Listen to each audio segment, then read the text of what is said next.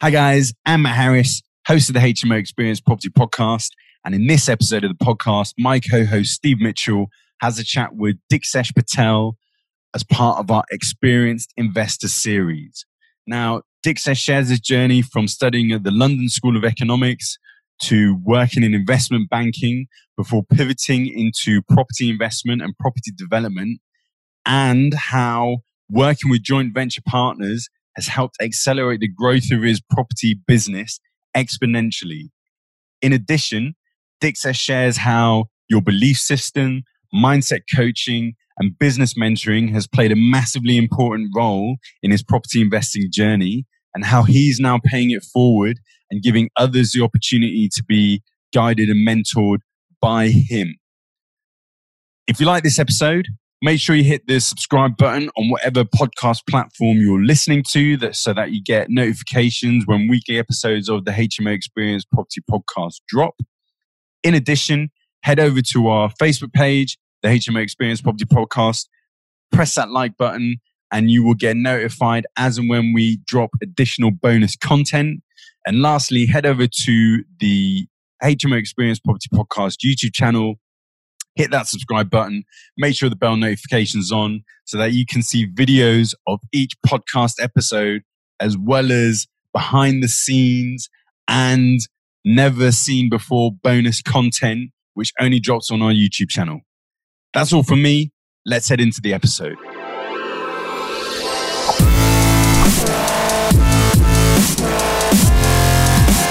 Welcome, everyone, to this amazing edition of the HMO Experience Property Podcast. I'm super privileged to be uh, interviewing Diksesh Patel, um, who I've known for a little while um, and has uh, followed his sort of journey in uh, property very closely. So one of the things about Diksesh is he is the CEO of the Lighthouse Capital Group, and I'm sure he's going to tell us a little bit about that and, and how he got into uh, into forming that company. He's also one of the first developers uh, to have been approved for the Trusted Land Program. So again, um, Diksesh will will share a little bit about that, but his main claim to fame is that he lost 50 kilos at 50 and I'm just 50 and I'm and I'm I have no idea how he did it so hopefully he's going to give us one or two tips on how to do that um, and he also appeared in Men's Health magazine so welcome Diksesh say hi to everyone Oh, hi, Steve. Uh, thanks for having me this afternoon. Thanks for that uh, lovely intro as well. you're, you're very, very welcome. So, Diksesh, tell us um, tell us a little bit about your backstory because I know you've got a, a, an interesting um, sort of past, sort of how you uh, got into uh, your sort of corporate life, what your corporate life was, and then kind of um, how did you exit that and, and, get into the property world? Yes, great question. Actually, I have to take it back to my childhood. I mean, I I, I grew up in a, a council estate up in uh, northwest London uh, during my early years. Um, both my parents, uh, when you know first landed in this country, I mean, I was literally three years old, I think, back in the day. Um, and I am over 50 and I am that old. And uh, back in those days, East Africa was still under British rule, but yeah, we won't go into that too much. um, so yeah, I mean, I grew, I grew up in Northwest London. Um, and myself, I was one of the, the first to go to university uh, in the early years. And I just, one of my real passions was that I always felt that I had to lead the way being the older sibling. And, I wanted us to be out of uh, this council estate. And, and I remember when I was applying for universities and things like that, uh, my tutor sort of had mentioned that, uh, um, you know, when he looked at number one on the list, um, uh, which I'll come on to in a minute, um, was well, exists. I don't, I don't think that's possible. You'll have to set your set your sights a bit lower, and maybe he did that to give me a kick on the backside, motivate me. But I ended up at the London School of Economics, which I'm super proud of. Um, very um, tough for anybody growing up in a council estate. You know, it, it really sort of was a character building exercise uh, that uh, really sort of put me into where I was, and. I, I, slowly moved into um, the the technology world. You know, I was a programmer when I first started, and, and as I grew through the ranks, moved into sort of leadership roles. um, into the investment banking arena and eventually ended up as a project uh, program and portfolio manager over the years. And that in itself, with those skills, uh, were the, the, early infancy stages of of, of my uh, interests around property and property development. But even prior to that, I actually, uh, you know, remember the first time I quit my corporate role back in the late 2000s, uh, and we'll remember this was around the sort of Lehman's uh, era, where uh, as soon as uh, that Lehman's started folding, that almost crashed our business and we had to sort of uh, take a step back and actually close it. And you know, and, those are market forces, a very character building exercise as well. Um, and I actually went back into the corporate world again uh, for the second. Uh, well, that was the third time of asking actually, and um, I slowly rebuilt myself. And in the background, about four or five years ago, I uh, set up a property company while still working in the corporate world. Learned a lot the first time I quit.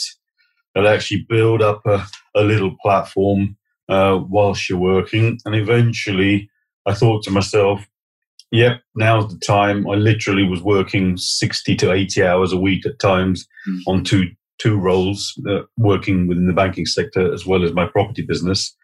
Um, and I eventually uh, set sail, had a nice little uh, mini portfolio, and you know, do what do most people do? Start off on basic refurb projects, then they do crazy things like do HMOs, uh, you know, even as big as. Uh, uh, and you'll remember this 25 bedrooms yeah exactly was also uh, a crazy experience um, and then you, you know you learn your stripes as a as a as a property developer property investor and move into property development. Uh, and, you know, where are we currently? We've got a 22 unit scheme uh, build up in uh, Lichfield, just north of Birmingham, which has started a couple of weeks ago. Uh, got a site in southwest London, which is going through planning. Uh, and in the background, uh, you know, I, I, do a lot of acquisitions to add to my portfolio, as well as working with uh, my joint venture partners to help you know generate exceptional returns, which is mm. exciting.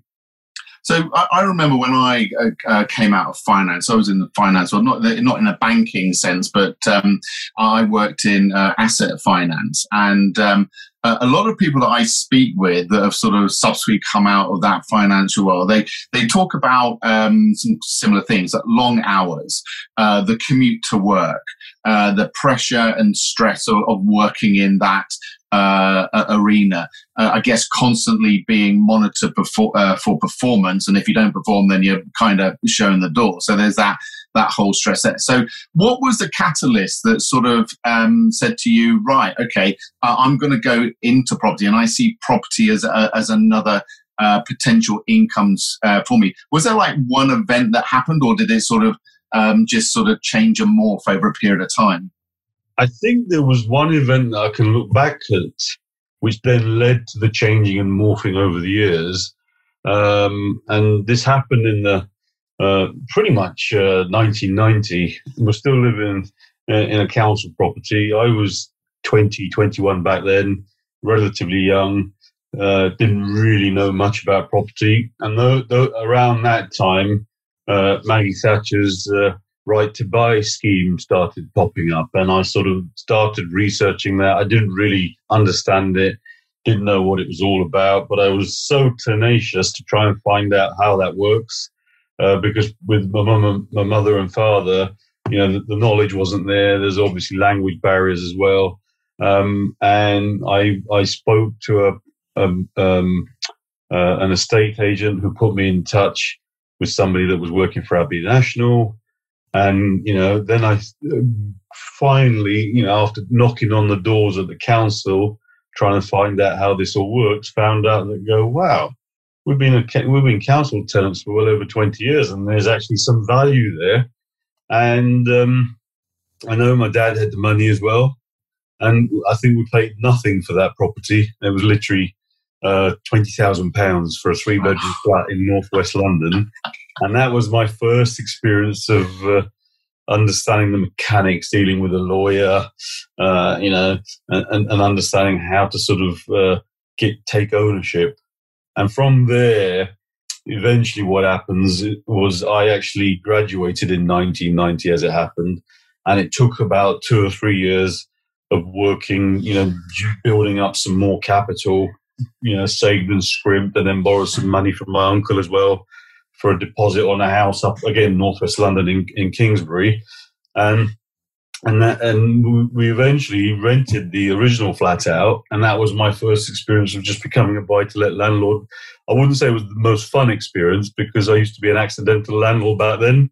Didn't really understand that you should let some property manager manage it all, as yeah. opposed to DIY property management, uh, dealing with tenant stress, boiler issues, you know, all the usual stuff. And um, when I bought the first uh, property that residential to live in, you know, that was the, the second catalyst to realize that actually, wow, we've just bought this flat. That's pretty reasonable. And, you know, we, you do what most people do. They work, they earn a bit of money, then they buy another one. But the, the, the gap between buying properties and saving money, you know, you're looking at three, four, five years. And that, that carried on. And don't get me wrong, it was a good strategy um, but around, uh, I would say, 2004, 2005 mark, I, I, I sort of uh, felt things were really slow because clearly prices had gone up and you, there's only so much you can save. Um, and then, you know, that was my first experience of refinancing a portfolio and thinking, well, hey, get some extra refinance money and start buying um, some more properties. So I started buying uh, properties up in Bristol, of which I've still got a few flats down there. Uh, bought another one up in northwest London with my brother as well. That was that was nice. And again, I still felt the the growth curve was relatively slow, mm. and it's only relatively around four or five years ago, uh, maybe even longer. I remember attending uh, John Corrie's uh, uh, property event. That was my first property networking event ever about six or seven years ago, and he'll remember this. And the first speaker was a speaker on joint venture investors. And I went around thinking, wow, how does that work? How is anybody going to give you any money and just like, and then what? That, that everybody shares the profits? I, and I just didn't believe it. I just thought this is a scam and like, this doesn't work. How does all this happen? And I went two years um, sort of dithering because the belief system wasn't there until I realized is the belief system is driven from the value you create.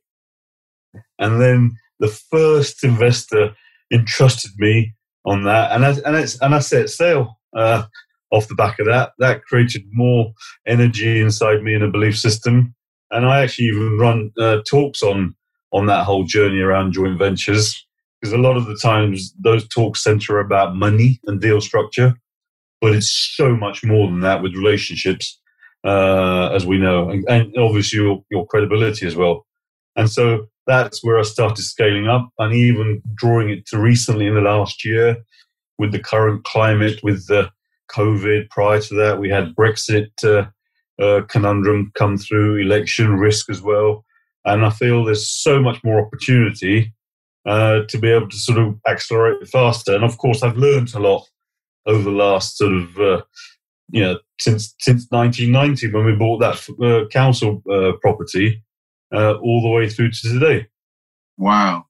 So you, you raise an interesting point about mindset because I know that you're um, quite big, very big on mindset. So how did you how did you change your mindset from going into John Corey's sort of first uh, property networking meeting maybe not really knowing about this, sort of thinking, well, does it work to use your words? Is, it possible?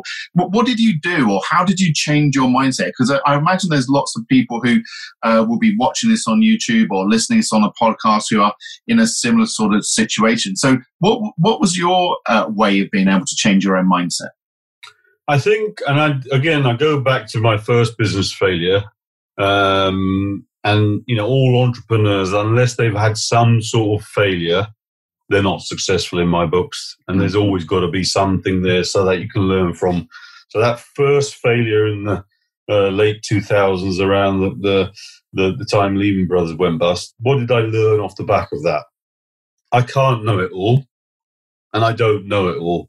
Ego is a big killer and a huge risk in anybody, any entrepreneur's uh, armory. And what I realized off the back of that, that's when I first hired my first mindset coach and business mentor because I realized that I was the problem, you know, not focusing on understanding the mechanics of leveraged expertise, uh, building relationships, making sure that you're building relationships in the right facets of your business because you can't, you know, especially in property, you've got three different components. It's a lot more complex, of course. You've got the, the project and the deal flow, left field, right field, you have the funds flow and the investor flow because you want to do uh, uh, more projects. And then, and the other biggest part is the delivery component, which is the operational delivery side and the risks associated with that. So my mindset sort of started opening up um, around the time I hired uh, Andy uh, Wilkin. I'm sure he won't mind me mentioning that today uh, as as as my mindset coach and business mentor. And I never really look back. And you know, even today, he's still there. He keeps me sane. Um, uh, and, you know, um, um, and, and, the key part is is, uh, uh, and he mentioned this to me a while back. The fear lies in the indecision. Yeah, either do or don't. But for goodness sake, don't sit on the fence because we spend so much time overanalyzing the what if scenarios that might not even happen. And I just learned how to uh, analyze uh, uh, problem statements by actually looking at all the options. And one of them is actually do nothing and then understanding the risks behind that. And actually then understanding how, how to manage your own mindset risk, as I call it. And the key here is, is uh, um, again around uh, joint ventures and relationship building. I, have got a radio channel called WeFM. What's in it for me, right? And too many people have this radio channel in their mindset that's constantly thinking, "I've got this little deal, and ha- you know what can I get from it?" When actually, what they should be doing is working it out and flipping it. What's in it for them? WFT and looking at the pr- problem statement of the person, the business partner, the, the, the investment partner, even deal sources, site finders, you know, the delivery partner. What can you do to co- get all these parties together to get that deal over the line? You, as the individual, the lead developer, should be right at the bottom end of that. Hmm. And that's when your mindset orientation starts gravitating uh, towards actually a building trust with your investor bank deal sources, and the other side of it is I'm a big, big, huge believer in um, identifying who you are as a person, your core values. I remember 10 years ago when Andy mentioned that to me, I thought, God, this is a bit of a load of religious rubbish. What's this all about? And he'll laugh, we'll laugh about it today. But as we start de- evolving and developing those values, what happens is it becomes like a magnet, and those kind of like-minded people with the great values, like yourself, yeah, you know, we were we met a few years ago. We, would we be sat here doing a podcast uh, if you know? Yes, we would because our value we have values alignment, and it's no different when you're looking at uh, creating different partnerships, deal sources, site finders, estate agents, investors, delivery partners, because it's okay to walk away from a from a partnership. You know, we'll talk about investment partners, uh, joint venture partners, um, if they don't fit in with your values, mm. and that's huge. And we talk about, you know, when you're having we're having conversations with people, and you'll get that real buzzing feeling in the pit of your stomach your gut feeling, that instinct is driven through your core values. Mm. Absolutely. I, I recall at the beginning of my property journey, I, I didn't trust my uh, gut instincts and I went on what I learned in the in the classroom and it cost me about 19 grand. So I've always I've always uh, gone with my gut. So so you're very very experienced. I know you've done some uh, amazing projects but uh, I think a lot of people learn things uh, as you've already mentioned when when things don't go right. So so can you tell us of a time when something sort of didn't go quite right or how you expected and and then sort of how you sort of uh, coped with that? Because a lot of people who are just starting out, their one big fear is, uh, and we see this from the uh, the community that we're we're part of. They're worried about getting things wrong. So it's part of the journey, right? And but it's how you then um, get out of that situation, uh, either as a learning experience or leverage other people's experiences before you. Yeah, so that's a great question. So yes, the, the, you know, there's no straight line to success, especially in property development. It is hugely risky. Because if you don't have subject matter knowledge, even assessing a scheme or assessing some numbers, then find somebody who you can partner with that has the skills to, to provide that assessment. Um, and whenever I look at projects, I always look at capital preservation. Number one. Number two, stop losses. So look at what your stop loss is. In the worst eventuality, if I have to take a 10, 20% uh, haircut, is that palpable? It's not going to go down to zero, but there's this, you know, it's like buying uh, shares on the stock market. You buy some, uh, you know, Tesco's or Marks and Spencer shares or whatever. They keep going up and up and up, and the hardest part is to know when to exit. Hmm. Yeah? And it's the same when it happens the other way. When something's not going right, is know that you have your stop loss uh, what I would refer to as trough and be prepared to execute that because it's okay to take a haircut and what you know and and and I think that's a big big lesson from even the first time I had a, a business failure knowing when to exit that's mm. key. Because it's a risky business and investors also need to understand that. Yeah absolutely. I mean I, I worked in um, in risk and uh, we had this concept of first loss is best loss. So yeah. why would you continually um, put money into either a failing project or a failing relationship, um, expecting that to get better? And sometimes it's better to assess and, uh, as you say, uh, and I've re- never really. I, have learned something from you today because I've never really used that stop loss concept mm. um, in, in any of the property uh, transactions. I've been quite lucky in the sense that okay, I've, I've, uh, had my fair share of uh, refurb projects that have gone wrong and tradespeople that have sort of walked off, but I've never sort of actually lost money on a property. Um, but you're right, you need to have that sort of point that says, right, this is enough. Um, mm. I need to move on, and and and that's it. And do you, how do you how do you then sort of deploy that when you're looking at the sort of current marketplace? Are you kind of bullish about property right now, or are you, or are you bearish? It's a great question. So I actually, around uh, 14 to 15 months ago, I started adding another arm to my property uh, company. Uh, I'm focusing on what I would refer to as uh, distressed uh, stock, distressed property, and okay. that's just simple buy-to-let stock. Now, why did I do that? I was aware that there was Brexit risk and a bit of uncertainty around that. Then, of course, there's a potentially of an unstable government. We didn't know whether the election was going to happen or not. And then, of course, they announced it in December. Now, I can't say I had a crystal ball for uh, predicting a global pandemic. However, that's actually created more opportunity mm. you know, because, um, you know, when uh, in, in, in the current market, there are a lot of lot of opportunities. I mean, I've just uh, uh, finished a, a, a, little mini flip uh, up in Kent. You know, and the, the returns were, were, pretty reasonable because there's a lot of property coming to the market that is reasonably uh, discounted. And as long as you create a win-win scenario, I always say this to people with the seller. They might have a bit of debt. They don't want their credit rating to disappear leave them something such that at least they've got something to be able to go off and rent somewhere and you know and have a bit of karma about it as well mm. and that's key so at the moment opportunity. This is the time where opportunities are there. Now is not the time to panic because you, you know it's a cliche. You don't make money on property when you sell. You make money when you buy because you're buying at the right price. Absolutely.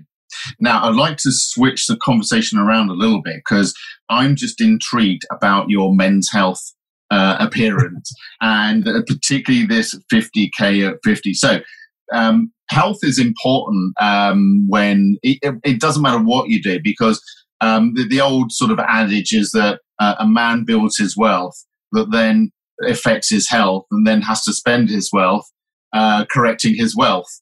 So, so that so main sort of uh, in the trade, I guess we call it planned maintenance. Uh, and I'm carrying way too much wood, and I'm going to be joining your program uh, very shortly. So I'm like super pumped about that. Yeah. But tell us about your um, about your sort of health journey as well, and and how has that actually uh, impacted your sort of uh, your, your, property activity, if it has at all? I don't know. Yeah, I think um, I mean, go, my history is that I, you know, I, I was a pre-diabetic. I, I suffered badly from gout. Uh, cholesterol was a bit out of control. My blood pressure wasn't at, at its best. Uh, clearly overweight, um, and I wasn't enjoying myself. There was a lot of pain, and in the past, I sort of let myself go by, you know, working on businesses while I was in the corporate world I never really um, took care of myself. I've attempted different kinds of yo-yo diets, whatever it is, you name it, I've done it, and I've always spring-loaded back uh, the other way. And the best analogy I give to people is cars. Yeah, why do we service our car, and who do we go to? We'll go to a, a car mechanic to service our engine, but we we don't question the the credibility or the expertise of the car mechanic. Yeah, we just drop it in, they service it, you pay the fee. Why don't we have a human engine mechanic? Because surely a human engine is much more complex and changes over its lifetime uh, than a car engine. And so that's all I did. I just hired a body transformation coach uh, a few years back, who's still my body transformation coach, Kunal. I'm, I'm sure he won't mind me, me saying it. And um, it's been an eye opener. Uh, you know, what did I get off the back of that? Um, it allowed me to find my me time. You know, whether it's I'm in the gym or whether I'm going out doing my walks. Um, mental clarity has improved like tenfold and I can't even put I can't put a price on that. Um, certainly on the property side, my business has grown and it continues to grow.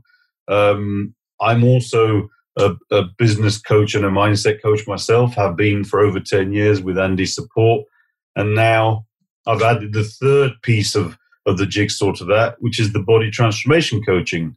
And for me, the mind, business, and body are all connected 100%. And I, what I got out of it is um, focus, mental focus, the ability to know how to sort of drive that forward. And my my strategy across all business units, including my coaching arms, my property business, is so strong now. And we've heard of the old cliche shiny penny syndrome. If something doesn't fit into that strategy, then it's not for me. And that's, you know, it's created a, a military focus uh, on that side, you know, and that's been exciting. Cool. So I, I, I totally understand where you come from because at the very beginning, um, I my first uh, property um, mentor, I said, well, what should I be sort of aiming for? He said, we've got to start with the end in mind. And he sort of kind of left me with that. I thought, well, what the hell does that mean? Start with the I, I, haven't even started yet. How do I know where I'm going? And you rush around and you rush around and you do a deal and you do a deal and you, and your, uh, uh, my business partner, Jamie, he calls it oxygen. You search for oxygen to um, either in the form of finance or deals or but you're searching for something and you don't really take on board the the mental and the physical impact. So you're a, uh, a mindset uh, health coach a property coach. What what is the benefit from your perspective of having a coach to uh, in those three different areas? So I think, yeah, taking a step back, if you look at small uh, businesses, yeah, it's usually they're one man or one woman band. They're solopreneurs, as I like to call them. You have to look at how the the the, the bigger corporates work. They have uh, an extended board level function, whether it's sales director, marketing director, finance director, operations director. Now, in in the world of smaller entrepreneurs, they can't afford all that, mm. and quite rightly so because the business can't fund that. Think of a, a, business mentor or a coach as an extension of that board, but you pay for it and invest in it with limited time uh, throughout each period of your growth curve. So in the beginning, it might be half a day a month. And as your business expands, that board level function starts increasing. And it's almost, you know, your go to person to provide you with opening up the mental clarity because you yourself have all the answers. Mm. What it is, is you just need somebody to unlock that uh, fog that's in the head when um, you know, like COVID and, and current market conditions, a lot of property developers have gone through a little element of stress, like even myself when this first happened. But you have to figure out what the different options are. But the, the coach, you're not paying for the coach for that time. What you're investing in is all those 20 to 30 years of layers and layers of experience so that you don't make the same mistakes. Yeah, exactly. I remember um, um, uh, we, we, do some coaching as well, and, and uh, I uh, turned up, and uh, I wasn't sort of suited and booted. I was in t-shirt and jeans and stuff. And uh, he turned around and said, well, "What am I paying you? You don't look like a mensch." I said, "Are you paying for what I look like, or are you paying for what's in my head and that's going to come out of my mouth?" And he said, "Fair point." So, um, so I'm going to do. Uh, so I've not prepared you for this next bit. So this is like three questions, quick fire, one word answers, right? Mm-hmm. Um, and then what we're going to do is sort of wrap up with um, what we call in on our podcast is is uh, uh, the last word. So I'm going to be asking you sort of your your sort of final comments for this. So three quick questions um, with uh, with a, a, one word answer. So uh, favorite holiday destination. Phuket. What is that? Uh, Phuket. Phuket. Yeah, yeah. Oh, not like the, the American, the diplomat. Yeah, no. the slightly different pronunciation. Yeah, yeah. Phuket. Yeah. oh, okay. So, um, uh, are you a, a, a, beer guy or a spirits guy? Gin and spirits. Gin's your favorite. Um, and uh, in terms of um, in terms of food, what's your favorite food? Um, I love uh, spicy grilled chicken. It's my cool. favorite food. A little bit of an insight in, into into Diksesh world. So, Diksesh, um, give us your final word. So, for, for people who are, are watching uh, the podcast, what would be your sort of final word, your your one piece of advice to them? Um, my my final word would be: we're in the world of uh, people. Yeah, any business that we do is people driven learn the art of relationship building. That's number one. And in order to drive that, always look to add value with whoever you're interacting with. And with my motto is pay it forward pay it forward. That is a great last word, Diksesh. Thank you very much. So we're going to uh, wrap it up there. Um, I really appreciate your time, Diksesh. I know you're a super busy man. We're so fortunate to be able to take some of your agenda um, and uh, just want to say thank you for that. Um, if anyone wants to get in contact with Diksesh to learn more about uh, coaching, mindset, body transformation, just like I'm going to be going through. Um, we're going to put a link in the show notes below, and by all means, contact Diksesh and uh, and have a chat with him. Um, I'm going to also be. Um, uh, hopefully, you're going to follow my um, in, improvements and my um, uh, progress in terms of my body transformation. I mean, I'm I'm kind of barrel shaped right now, and I'm kind of, yeah. I'm kind of. When my wife met me, she said you were triangular, you had wide shoulders and a really thin waist, and a, and a really cute derriere.